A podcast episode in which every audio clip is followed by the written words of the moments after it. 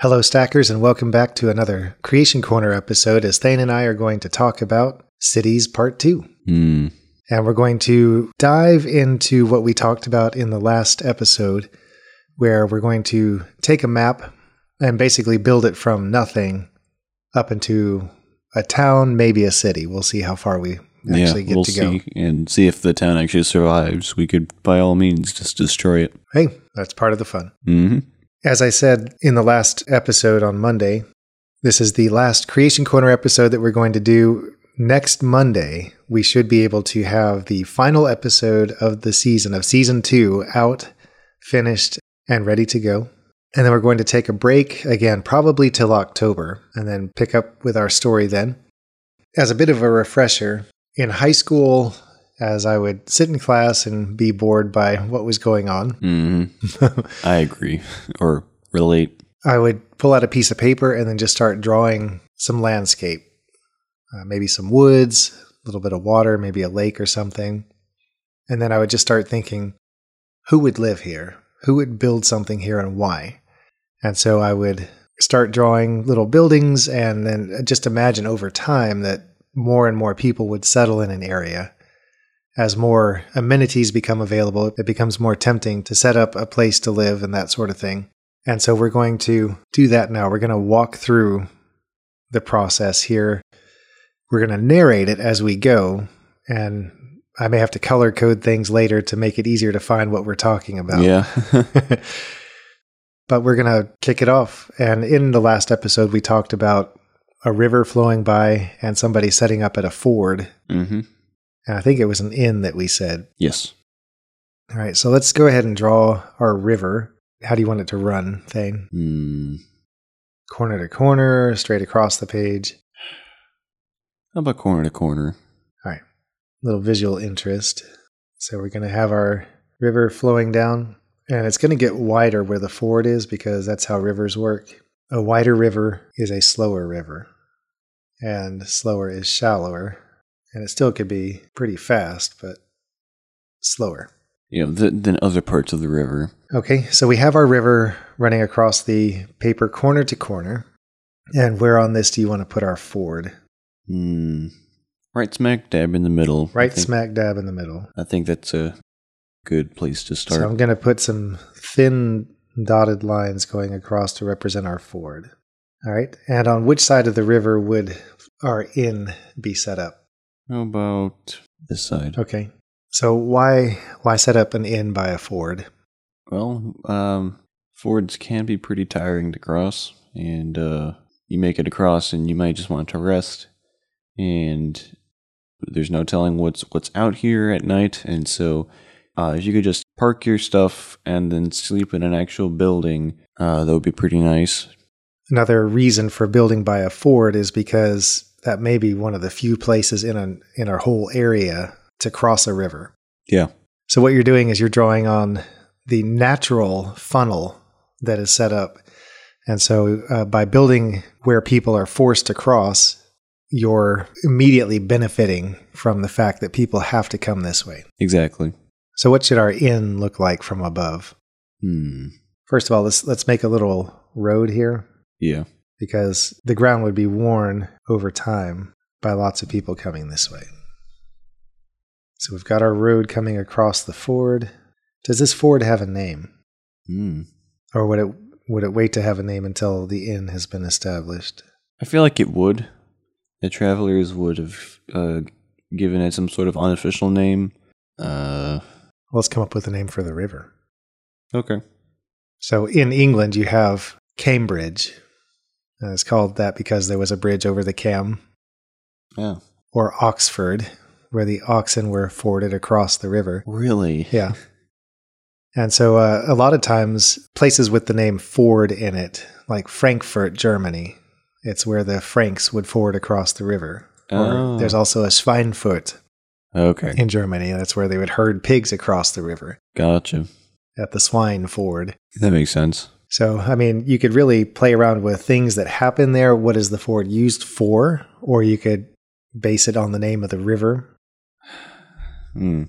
Not coming up with a good river name. How about you, Dad? How about the Birken River? The Birken River. Yeah. So I'll write Birken in the river. I was Birken in the river. Okay. And this could be called Birkford Okay. uh, or the Birken Ford.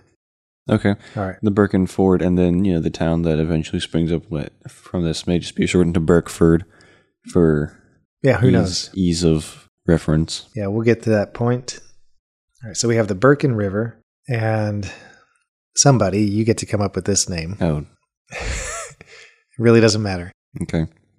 because it'll all work out. William Stratton. Okay, William Stratton is traveling through here one day, and maybe he stops on the other side of the Birken River. What's special about this area here that makes him want to stop? Is it Well, it's, shaded?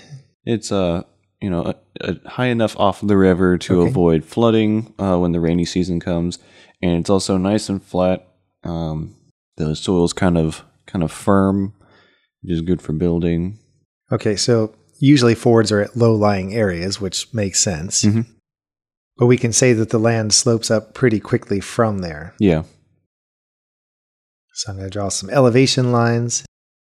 And let's say that there is a small stand of trees. Squiggle in some trees there.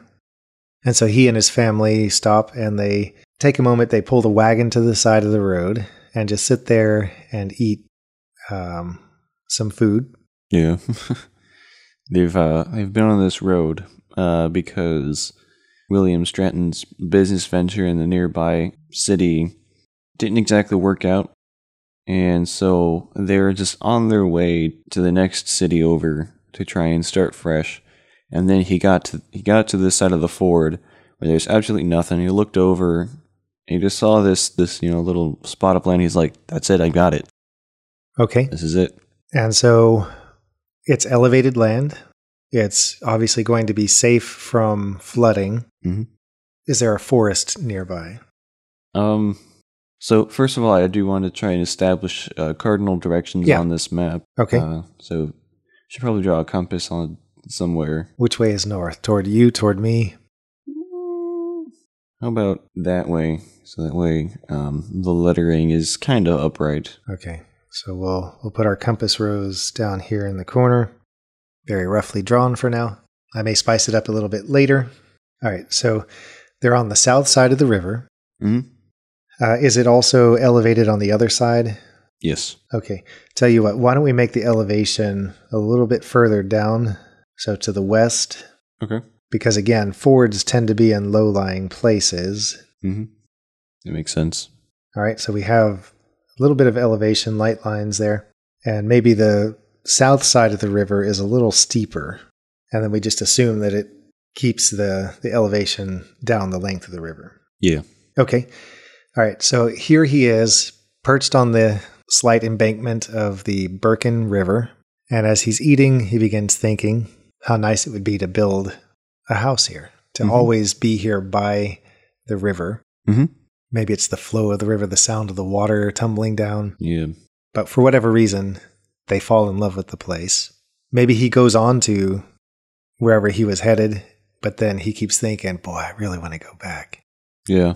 And let's say that uh, maybe while they're sitting there eating, they see a pretty steady flow of traffic, people coming through. And so that gets wheels turning in his head. Boy, we really could benefit from setting up something here. Yep. Okay. We were talking about forests. hmm Where would those be, if anywhere? How about on like the east side of of the south? Yeah. So kind of over there. Okay. How close to the river? Um. Set back away? Yeah. I guess.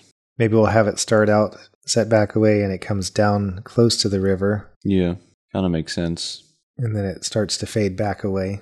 Yeah. So plenty of timber here to draw from. All right.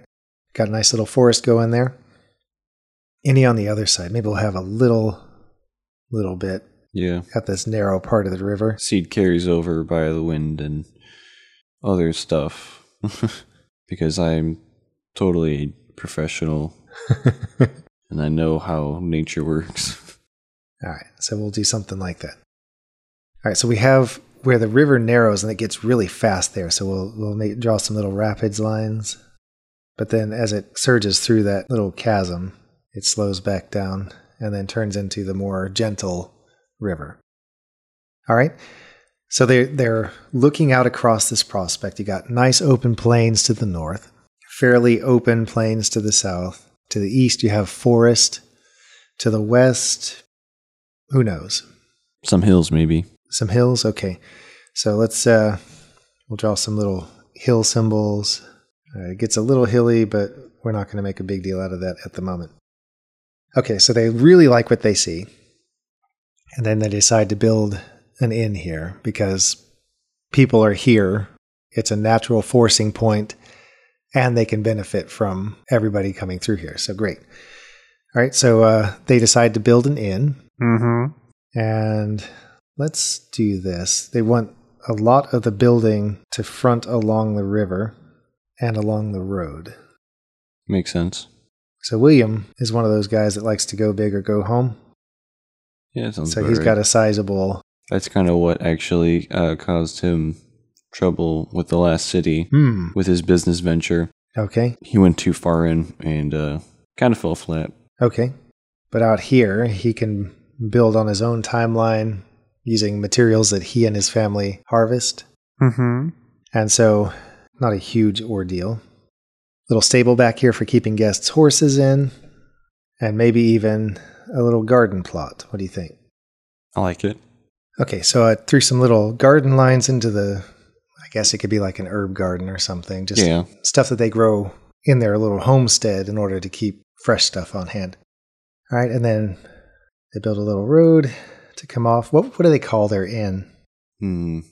The first thing that came to mind for me was the Stratton Arms. Yeah, or I was I was gonna go with Stratton Inn or or something with the name Stratton in it. Okay. that just sounds right. It does. It does.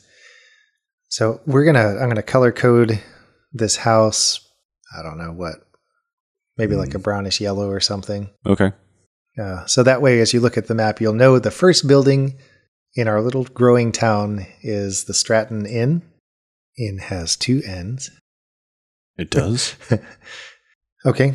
Uh, so over time, as they build and the, the inn comes together, how many rooms would you say it has? uh, maybe you know six or so starting off anyway. All right. So a six Well- room inn and a, a Actually, it looks pretty large, so I'd, go with eight. Actually, All right. It's an eight room inn, and it's got a, a good restaurant, a good public house part to it. hmm And so over time, people begin to really gravitate this way.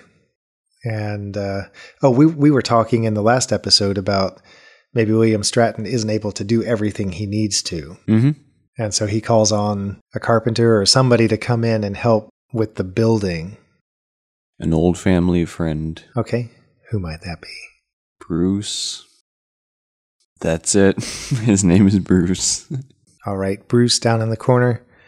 He's a quiet type. He that's the only name he gave to Stratton. He was like, "Name's Bruce," Okay. and that's it. All right. So old Bruce, maybe he sets up closer to the forest. yes. All right. So he comes out along here and then builds a little encampment. Really, he would need, I, I would say, probably his first inclination would be to build a personal shelter, which makes sense. Yeah. He's got a little cabin for himself. So he's got his little cabin and then his work yard where he sets up a lumber mill. And it's not water powered at this point. He just needs to get in and get stuff prepared. hmm And so at first it's a maybe a saw pit Okay. and some other things. Uh, so basically, lumber operations begin. And then with that, of course, the forest begins to recede. So I'm going to scale back the limits of the forest. It will strike back again. I promise. And they start hauling out large logs and cutting it down into timber that is then used to build the Stratton Inn. hmm All right, so now we have an inn, we have a, a resting place, but we also have a little bit of industry. Is there anything special about the wood here? Is it particularly hardwood or just really Yeah. pretty, or is it just standard wood? I'd say I say it's a nice hardwood that'll definitely build some sturdy structures. Okay. Now, as I'm thinking, you know, Bruce sets up shop here, and what he's gonna need is he's gonna need some tools. Hmm. And so we might need to call upon a toolsmith to come on out here. So uh, William Stratton gets on Craigslist and uh, finds one. All right, so let's say that the tool maker comes and sets up next to the saw pit. And in terms of food, you know, they're just provided for by the inn. Yeah, I- would say at this point, William Stratton has developed some sort of supply chain hmm with the nearby cities. He's got enough money coming in that he's able to import food to keep the inn running. You can find like you know, good-ish bits of iron on like river shores or stuff, right? Or am I just completely making up that in my head?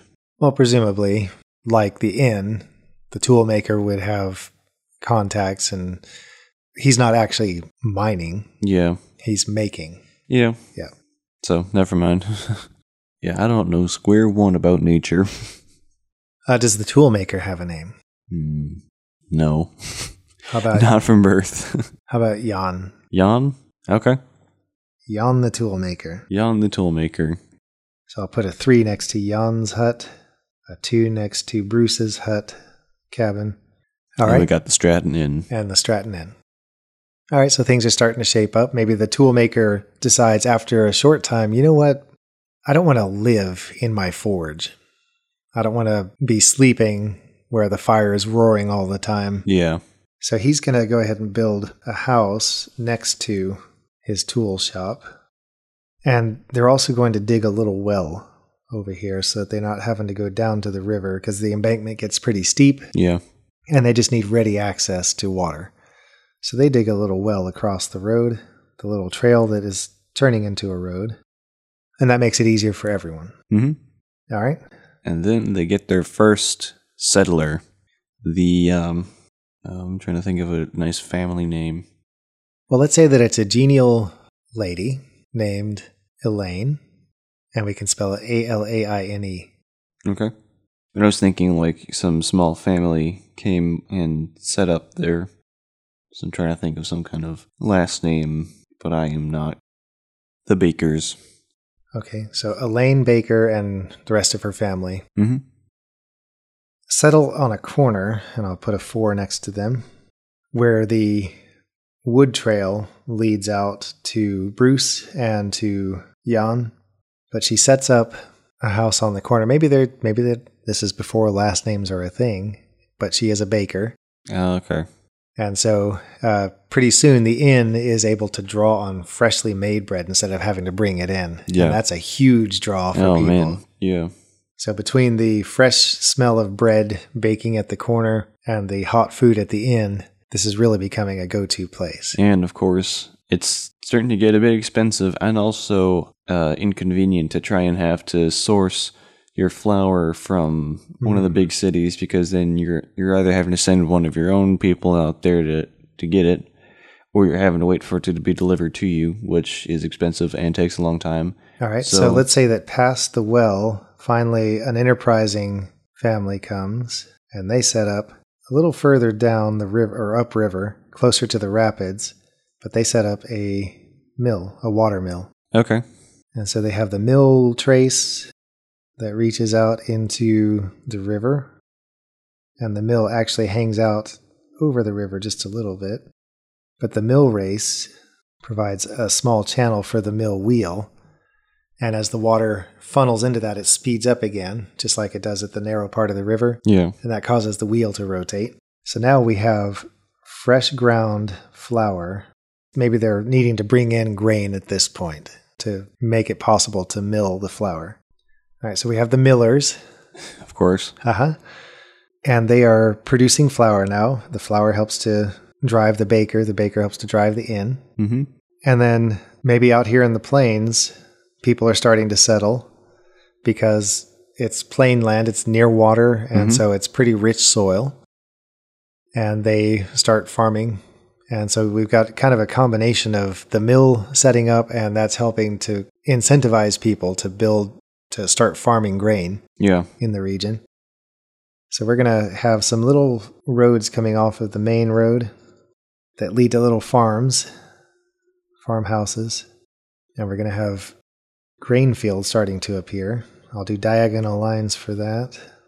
And I'll draw some more farms a little bit later, but we're starting to see people drawn to this area because of its growth. And maybe by this point, the lord of the region is starting to see that people are settling here and he's not about to be left out of profits. yeah, of course. So the first thing that he demands is that the people that are settling here incorporate and come up with a name for themselves. And the name that is in my mind at first is Stratton on Birken. Hmm. Because William Stratton is a little bit older now, let's say about 10 years older. He's Yeah. become the genial face of the town. Yeah. He, he's one of those people who always bounces back from adversity. Yep. and he has made good.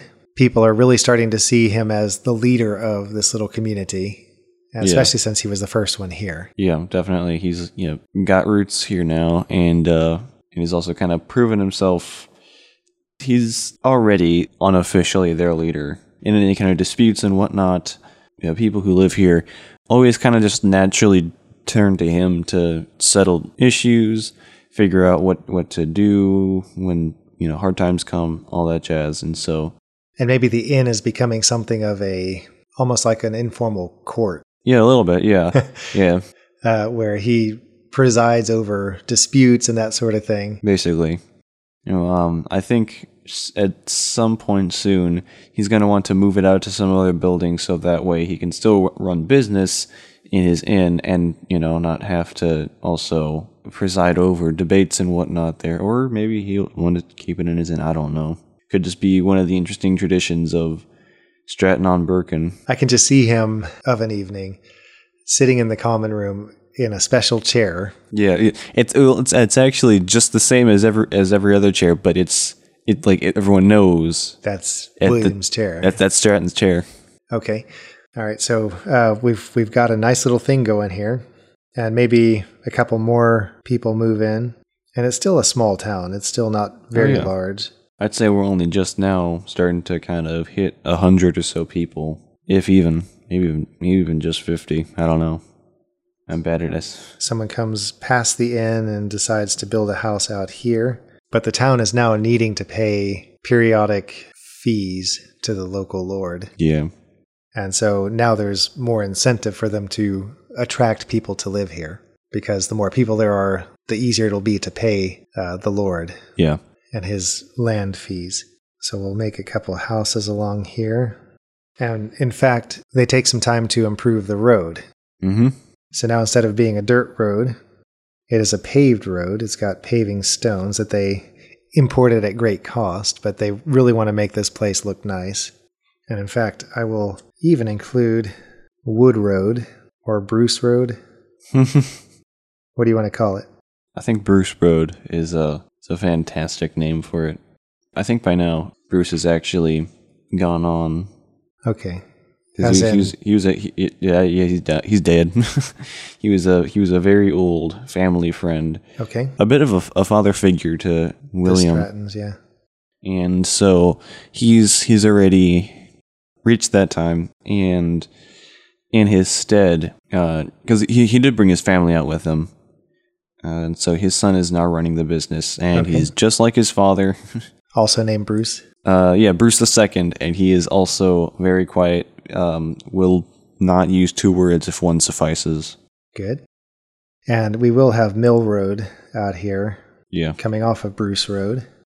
I'll write that. It may be a little cramped. I'm going to try and make it legible. Uh, and then we have Stratton Road. And the paving continues for some way. I'm doing more solid, evenly spaced lines instead of the wavy, lighter lines that I had for the original road. And then they decide, you know what? We're tired of splashing through the water. yeah. It's high time we get a bridge. Yeah, so it's time to build a bridge, and maybe they start off with a wooden bridge, Yep. but over time, I mean, that's not going to last terribly long, Not especially. yeah, not a super long time, Yeah. but we'll get there when we get there. And so now, over time, they they build a stone bridge. It's got pilings and arches. Hmm. And maybe they actually like went a little bit overboard getting this bridge put together. Like they saved up to get uh, artisans and experts from the near- neighboring cities so that way they could get a really really nice bridge, and it's actually kind of the uh, the pride of of Stratton on Birken. It's uh, it's got all kinds of carvings and stuff on it. Maybe even kind of records the basic the first The founding the families. founding families and, Yeah. and the, the first couple of events that kicked up the town and all that jazz. So it's kind of a it's a memorial and it's a bit of a it's a bit of a um It's functional, but it's also meaningful. it's a work of art. Yeah. Okay. All right. So we have the road, the paved road. We have the bridge. We have established roads and housing. More farms appearing, starting to appear along the river on the north side. And I'll just write farms. Yeah. Insert agriculture here. Uh, maybe it's a toll bridge. So as people come through, there's a very small toll that's levied. So that means we need to have a toll booth, and you only need one because people are going to pass either way. Uh, is there any good to river navigation now that you're past the the rapids, the falls? Maybe it just smooths out, Yeah, yeah, that makes sense. and so maybe someone can set up. I don't know that fishing would be it. Yeah, I don't really think much fishing happens in rivers. Yeah, it, it does fly does. fishing, but Yeah, we're, we're but- gonna leave we're gonna leave river stuff alone for now. Yeah, yeah. Uh, but we do have a mill, we have a lumber yard, we have a tool maker, we have a baker, we have an inn, we have farms, we have a bridge. Everything's looking pretty nice. Everything's looking great. Until Don Fimbleton arrives. Oh, Don Fimbleton. Everything was nice and quiet and simple, and then Fimbleton showed up. And who is Don Fimbleton? Don Fimbleton is uh well, he was just out in the hills. You know, he, he came out here, saw the hills, and just decided to go and poke around. And then he found gold. Oh, oh. That's not good. I mean, It's good. it's good, but it's not good. All right, so Don Fimbleton is down in the in the Western Hills. hmm What's interesting about his character? So he's a Is he very eccentric? eh, he's he's a very shrewd man. Okay. He does what it takes to to get ahead, to get ahead, and uh, he is just a very he's a very shrewd, calculating, very cerebral guy. Doesn't focus much on any kind of like emotional impact. Just purely, what can I get from this? Can I make a profit? Essentially, Okay. So he strikes out beyond the established town limits, and it's not far, maybe a half mile to a mile, but he gets out there and realizes there's gold in them thar hills, yeah. and he quietly stakes a claim. Oh yeah, very quietly. Like he he pops up in town one day, uh, talks to William for a bit. Goes, oh yeah, I'm just passing through. And then the next morning, he comes through, talks to William as he stays, you know, one night in the Stratton Inn, and says, "Oh yeah, I'm I'm just uh just passing through, uh, on my way to visit relatives." And then the next morning, he pays his tab and just disappears. And How does he pay with gold? um That, that if he's shrewd, he's probably not. Probably not. No. Okay. He just pays like you know any, any other normal customer, and then he just vanishes. Nobody sees him. Goes down the main road to the next city. Nobody really knows where exactly he went, but we know he went to the hills, and Okay. there he finds gold. All right.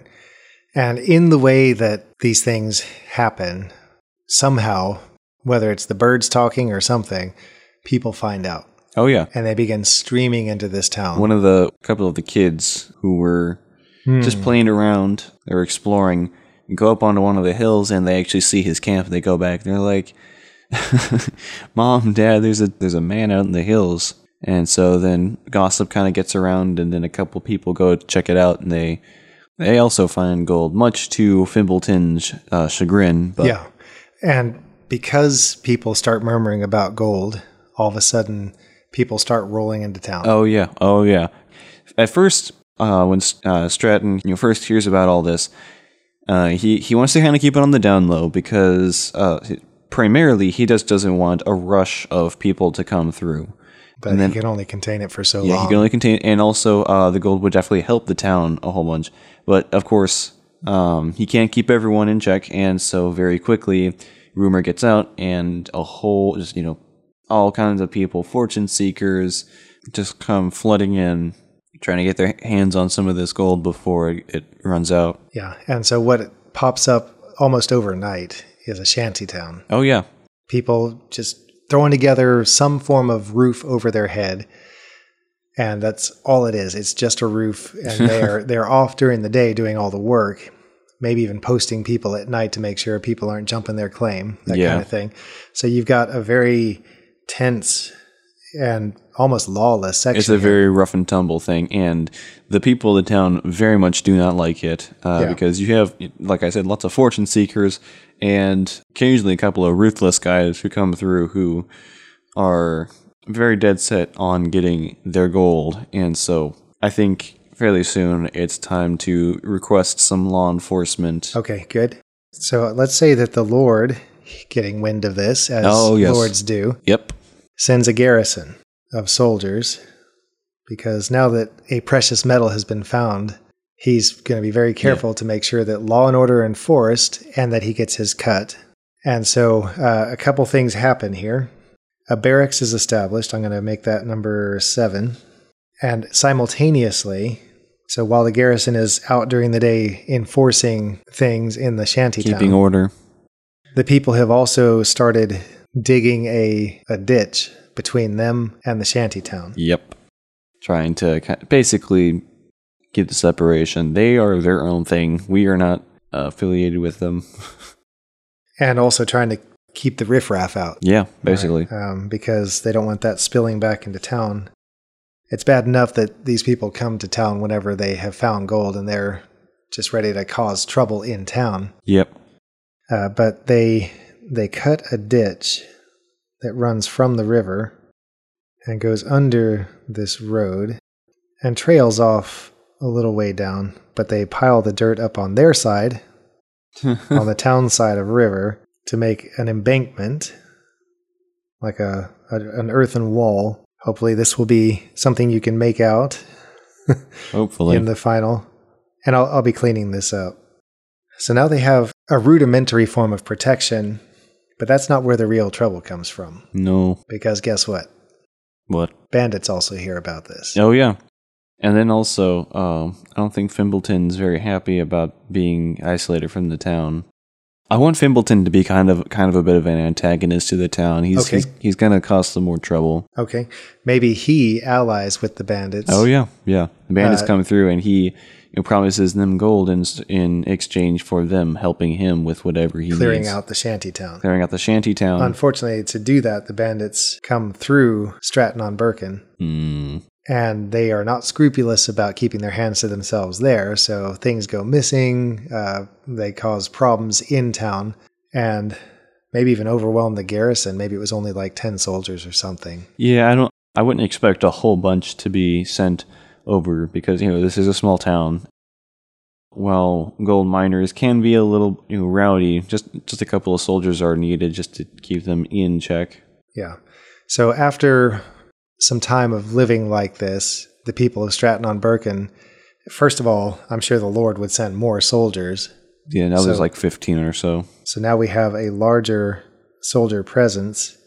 Which the town is also not entirely happy about. Like, sure, the soldiers are good that they keep the law, but it's it's just kind of annoying to have a more solid, definite foothold of the Lord in their town.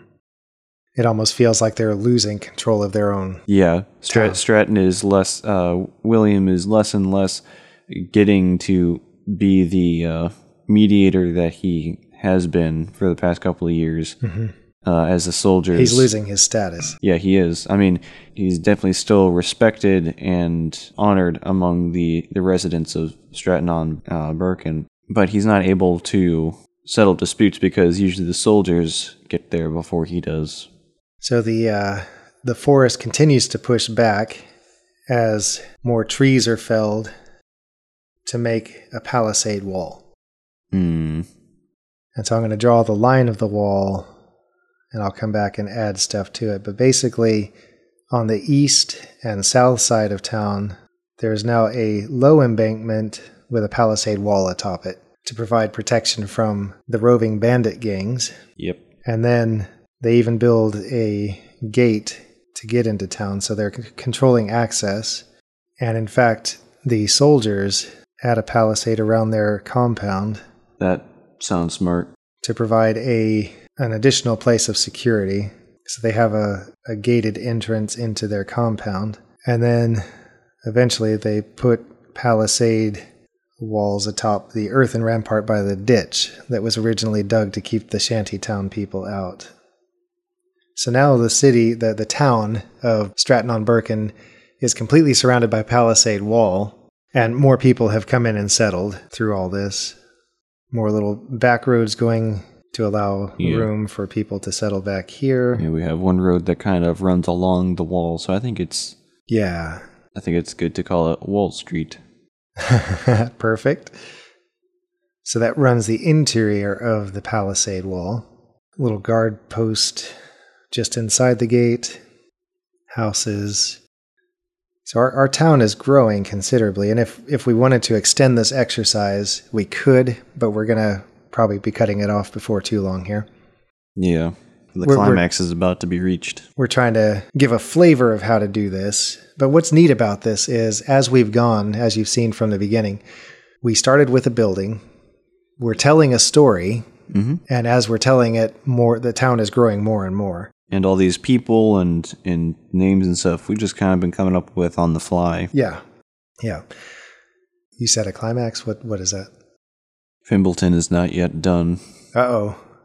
What is Fimbleton going to do next? Well, he has a whole bunch of band, uh, a whole bunch of outlaws under his sway now, uh, who have on the sly kind of driven out all of the other gold miners. You know, the soldiers and the people uh, don't exactly notice this because to them, you know, just, just one one ruffian is the same as as another, and so if uh, some ruffians are replaced by other ones, they don't really much notice that. It's just oh, we got and maybe some of the miners have fallen in with the bandits. yeah, yeah. Uh, because I would like some of Fimbleton's gold. So Yeah. I'll you know join up. So Fimbleton here is kind of like a very small bandit chief right now. He's Okay. he's got a decent amount of guys under his control. Definitely outnumbering the guards in Stratton on Birken, and uh, they've all got you know pickaxes and shovels and all kinds of nasty stuff. Not not exactly weapons, but can be used as such. And so, fairly quickly, Fimbleton, being the smart guy he is, uh, soon realizes that we have the manpower and the ability to push the town around, basically. And I would think that their desire to do that would increase as they see the palisade wall going up. Oh yeah, yeah. They're trying to push us out. No, Yeah. you can't. You can't. You can't push us out. That and if it goes up, it'll be even harder to take it. Yep.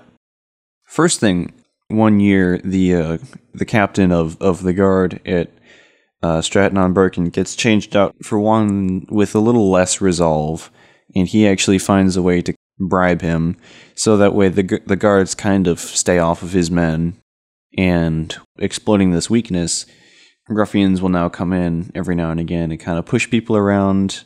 Uh, they uh, start collecting a, a tax of sorts from from the townsfolk. It's just kind of terrible now. Um, Pretty crummy. yeah, people are. Is William still around? or has he died? He is pretty old now. Okay. Uh, he doesn't do much. He just kind of hangs out in in the inn now. Uh, still kind of runs some things, but for the most part, he's just A figurehead. he's a figurehead and he's uh, part of like the elders now. This is the older folks. Bruce II is uh, probably in his fifties now. No, I'd say he's in his sixties. Uh, Jan has gotten old. He was he was a bit younger uh, when he came in, and so the three of them are kind of the elders of the town, and they are definitely not happy to see what Stratton on Birken has come to. Yeah.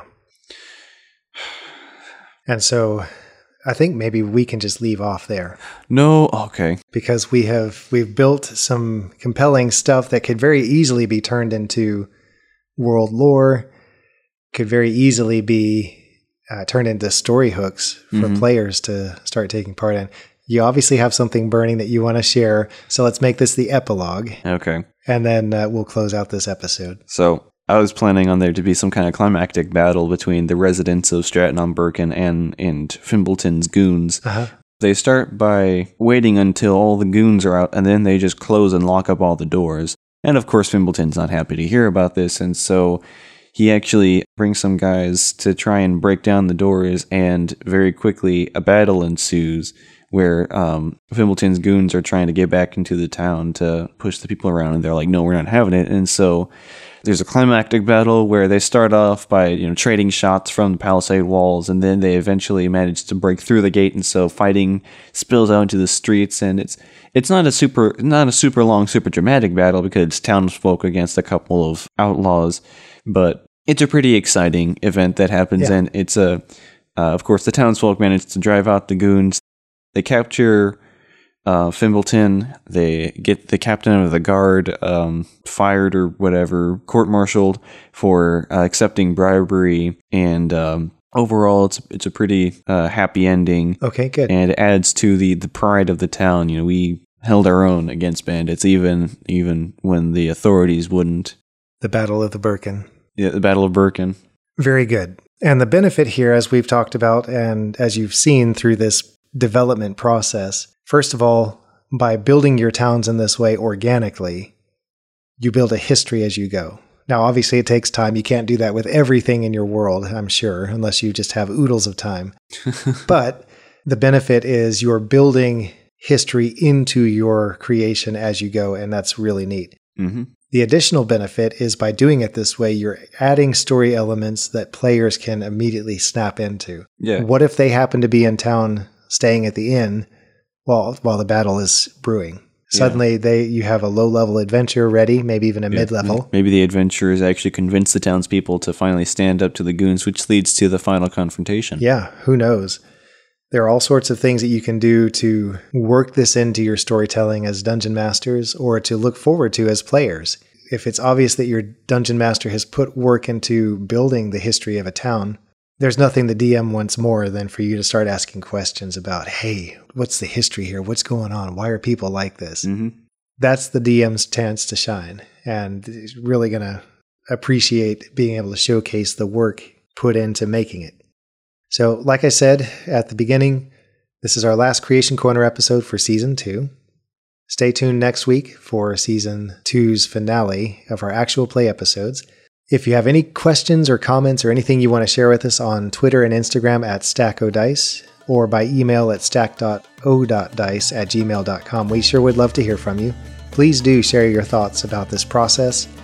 We'll also provide a link to the map after I have a chance to clean it up. We'd love to know what you think. Was this a valuable process for you? Was it helpful? Was it fun? And more important, does it help improve your understanding and ability of how to play the game? We'd love to hear from you. And so we thank you for joining us for another episode, and we look forward to having you at our table again next time, right here at Stack of Dice.